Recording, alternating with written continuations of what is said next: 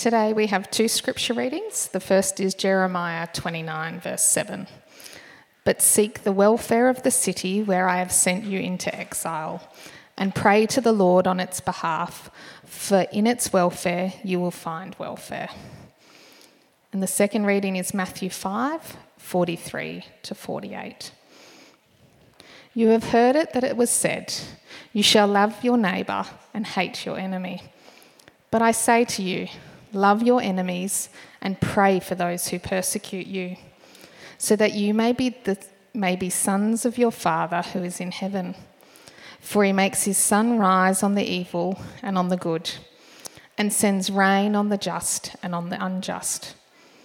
For if you love those who love you, what reward do you have?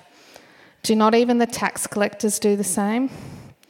And if you greet only your brothers, what more are you doing than others? Do not even the Gentiles do the same? You therefore must be perfect, as your heavenly Father is perfect. This is the word of the Lord.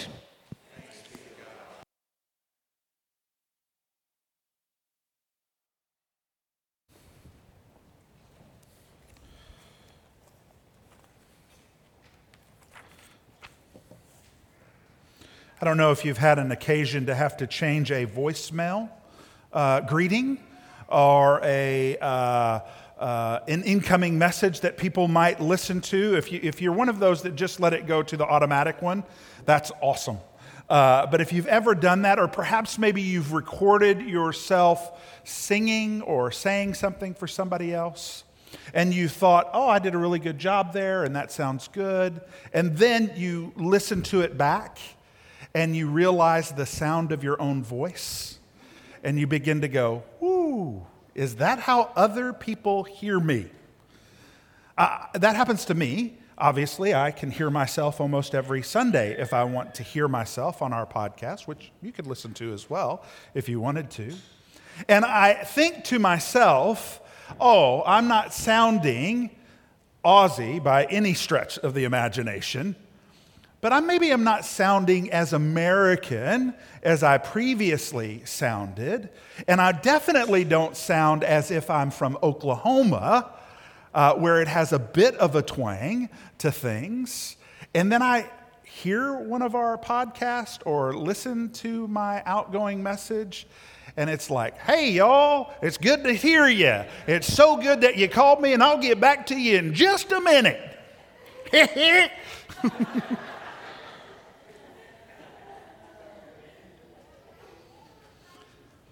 Oftentimes, those of us who are in Christ, who are part of that group that is wanting to be devoted, and that understanding of devoted is that we love God with all of our heart, soul, mind, and strength, and we love others as we love ourselves. Quick reminder, Jesus knows that you know how to love yourself. It's the reason why he says that. He wants you to love God, I love others like you already love yourself. You love yourself. Now, you might have a low self-esteem, but your focus is you. You love yourself. And so it's how do we love others like we give ourselves completely to what we want and what we desire. That's being devoted, what we've been talking about in this series. So those of us who are on that path, or those who are kind of walking around the edges of that path, I think sometimes we can think, as we're speaking out about God's love and grace and mercy and truth and righteousness, all these beautiful things that we believe and hold dear in our heart, I believe that we think we sound great, or at least good. But sometimes, if we would stop and listen, we might hear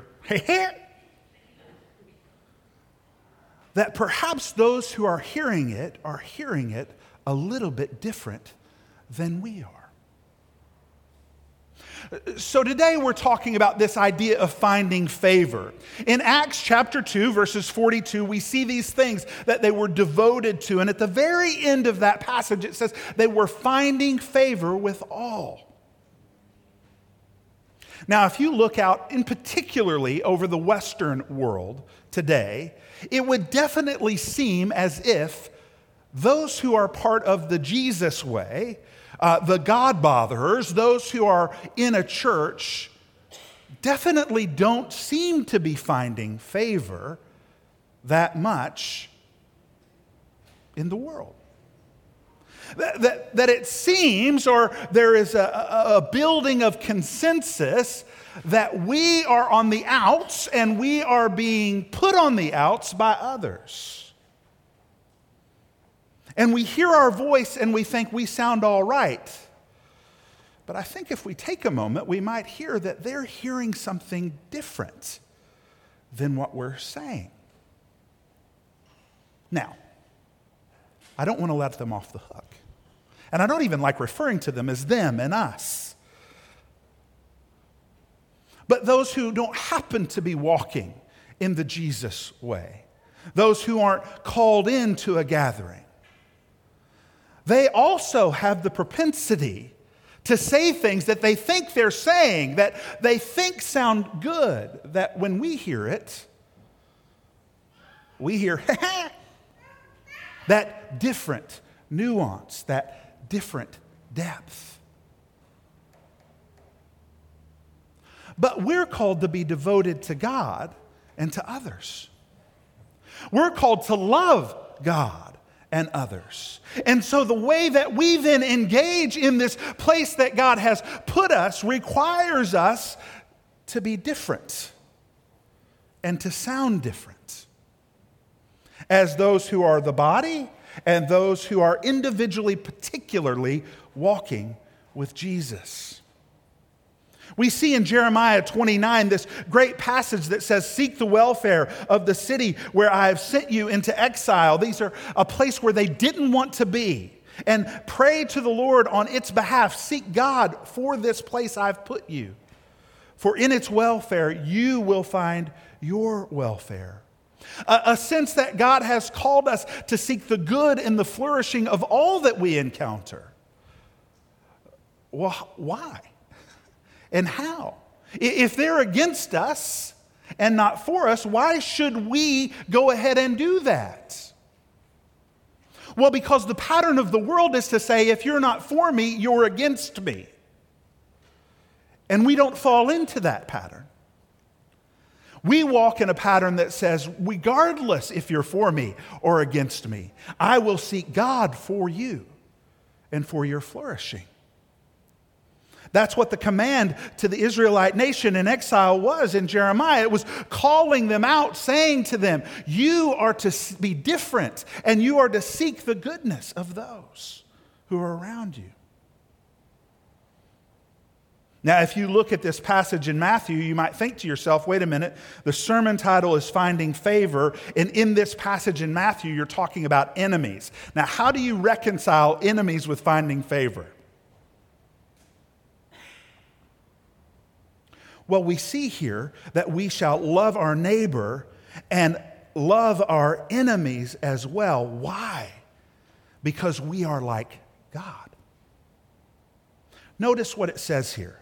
Love your enemies and pray for those who persecute you, so that you may be sons of your Father who is in heaven. For God is the one who makes the sun shine on all people. Now he separates it evil and good. And God is the one who sends rain on all people, the just and the unjust. Then he goes on to say, this is the way the world works. For if you love only those who love you, what reward is that? Don't even the tax collectors do that? I mean, that's low. And then he says, if you only greet your brothers, what more are you doing than just the Gentiles around you? So be perfect as your heavenly Father is perfect. Now, oftentimes we can step back from that. That means we have to be right all the time. That's not what perfect means here. Perfect flows from what is happening. And that flow is this, that I see all people as those who are image bearers of God, and that I know God is pouring out his blessing on them. He is watching out over them. In his common grace, he is holding them, keeping the world from falling apart, holding at bay our worst inclinations in our hearts, so that he may receive glory and honor. And so my perfection then is in walking in that way. Knowing that I have enemies, those who are against me. But even though they are, I will look to them to bring life and love. C.S. Lewis put it this way. It would be good for us to live life so compellingly and lovingly in our neighborhoods and cities and nations that if we were suddenly removed from the world, our non-believing neighbors would miss us terribly. Now, right now, it would appear that some in the world would be happy for us to disappear. The novelist and poet Madeline L'Engle wrote this, that the church, that we draw people to Christ not by loudly discrediting what they believe, by telling them how wrong they are or how right we are, but by showing them a light that is so lovely that they want it with all of their hearts and want to know the source. My challenge to us who are walking in the way of Jesus is this: too often our desire is to be right. To be those who stand up and say, this is the way. Get on task, people. Instead of coming with mercy and grace and saying, I know the way. Because I am known by the one who is the way. There's this great old hymn that says, I once was lost, but now I'm found, was blind, but now I see. But too often I think that we as those who are in the way will sing it like, I never was lost. I know the way. I'll tell you about it. You see, our hearts must first move to a place, if we are to find favor with the world, to recognize that we have found favor with God because of what God has done. That we didn't deserve that favor because of who our hearts are and how we're turned on ourselves. But through the grace and mercy of Jesus, we have moved into a place where we have found favor. And so in that way, we are able to look out at those who have not seen that favor so that they can know there is nothing that can separate them from the love of God in Jesus Christ. That his sacrifice on the cross opens the door, moving us to a place that says, I will pour my blessing on you. Why? Just because God wants to bless everybody? Well, that's cool and probably true, but more than that, he wants to draw them to himself. Romans 4 reminds us that it is God's kindness that leads to repentance. And too often, I think we believe it's God's wrath that leads us to repentance. At least that's the way we are sometimes heard. Leslie Newbigin, as he's writing about the church, says this: movements that begin with the local congregation in which the reality of the new creation is present, known, and experienced, and from which men and women will then go into every sector of public life to claim it for Christ, will only happen as we and when local congregations renounce an introverted concern of our own lives and recognize that we exist for the sake of those who are not members. That we are a sign and an instrument and a foretaste of God's redeeming grace for the whole life of society. That we find favor first because we found favor with the Father, and then we seek to bring God's favor to those around us. And in that way, we begin to receive the favor of those around us. In that way, they begin to hope that Christians actually don't shut up and Christians don't stop stepping into the spheres of public life, because they're the ones who are seeking the benefit and the grace and the mercy of all that they encounter, not just those who agree with them. Because as quickly as we can say, those who long for tolerance become intolerant of those who they deem intolerant, we will say the same. But we can't, or we shouldn't. Not by our own power and our own strength, because the one who came in Christ Jesus gives us Holy Spirit so that I don't have to be right or heard or understood. That I move from the place where all my life is about self-fulfillment and it becomes about self-sacrifice in order to see God's kingdom come. And so that place of finding favor is to recognize there is another.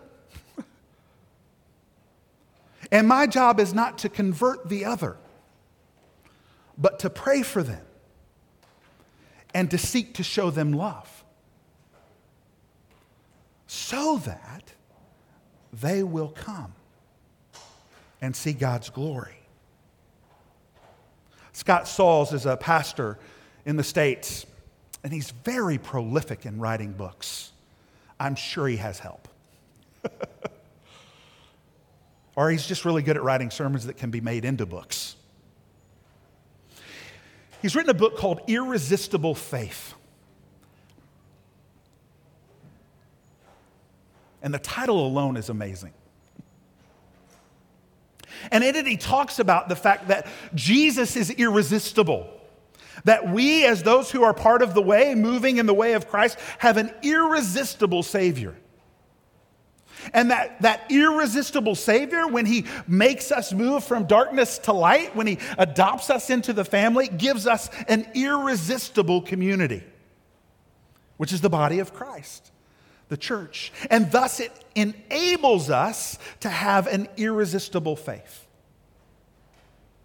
And towards the end of the book, after he's explained all those things, he begins to have a series of what-if statements.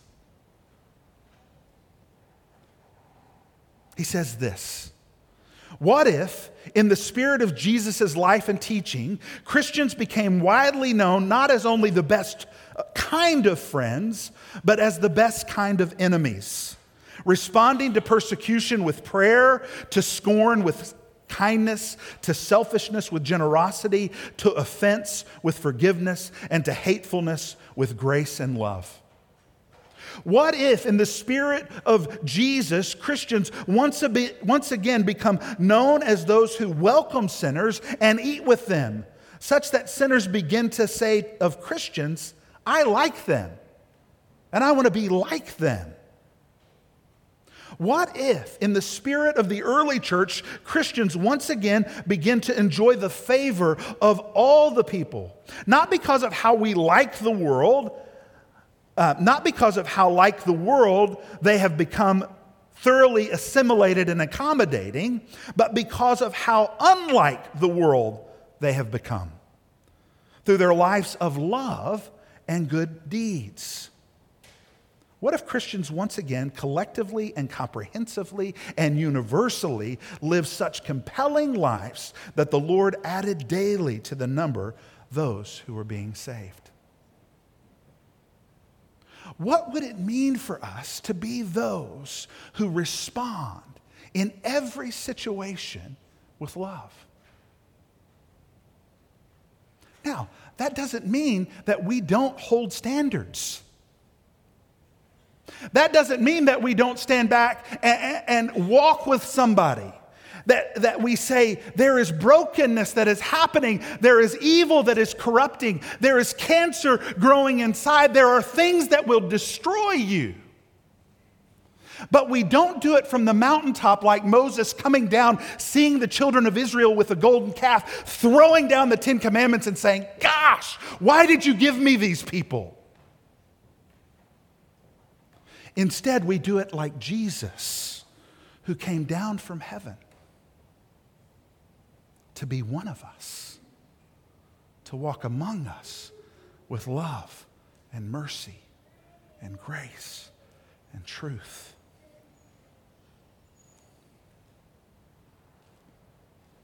Right now, the world is painting a picture of who we are, and we're helping them paint that picture. But for those of us who are devoted to loving God with all our heart, soul, mind, and strength, and loving others as we love ourselves, then empowered by the Holy Spirit, we can move into those places and bring a better narrative. Because it's not just a narrative of what is true in the moment and the here and now, but it is the narrative of the truth of God's grace and mercy. That says, though you are broken, you can be made whole. Though you are lost, you have been found. Though you believe self-fulfillment comes in getting everything you've ever wanted, I will show you that self-fulfillment comes in being known by the one who created you.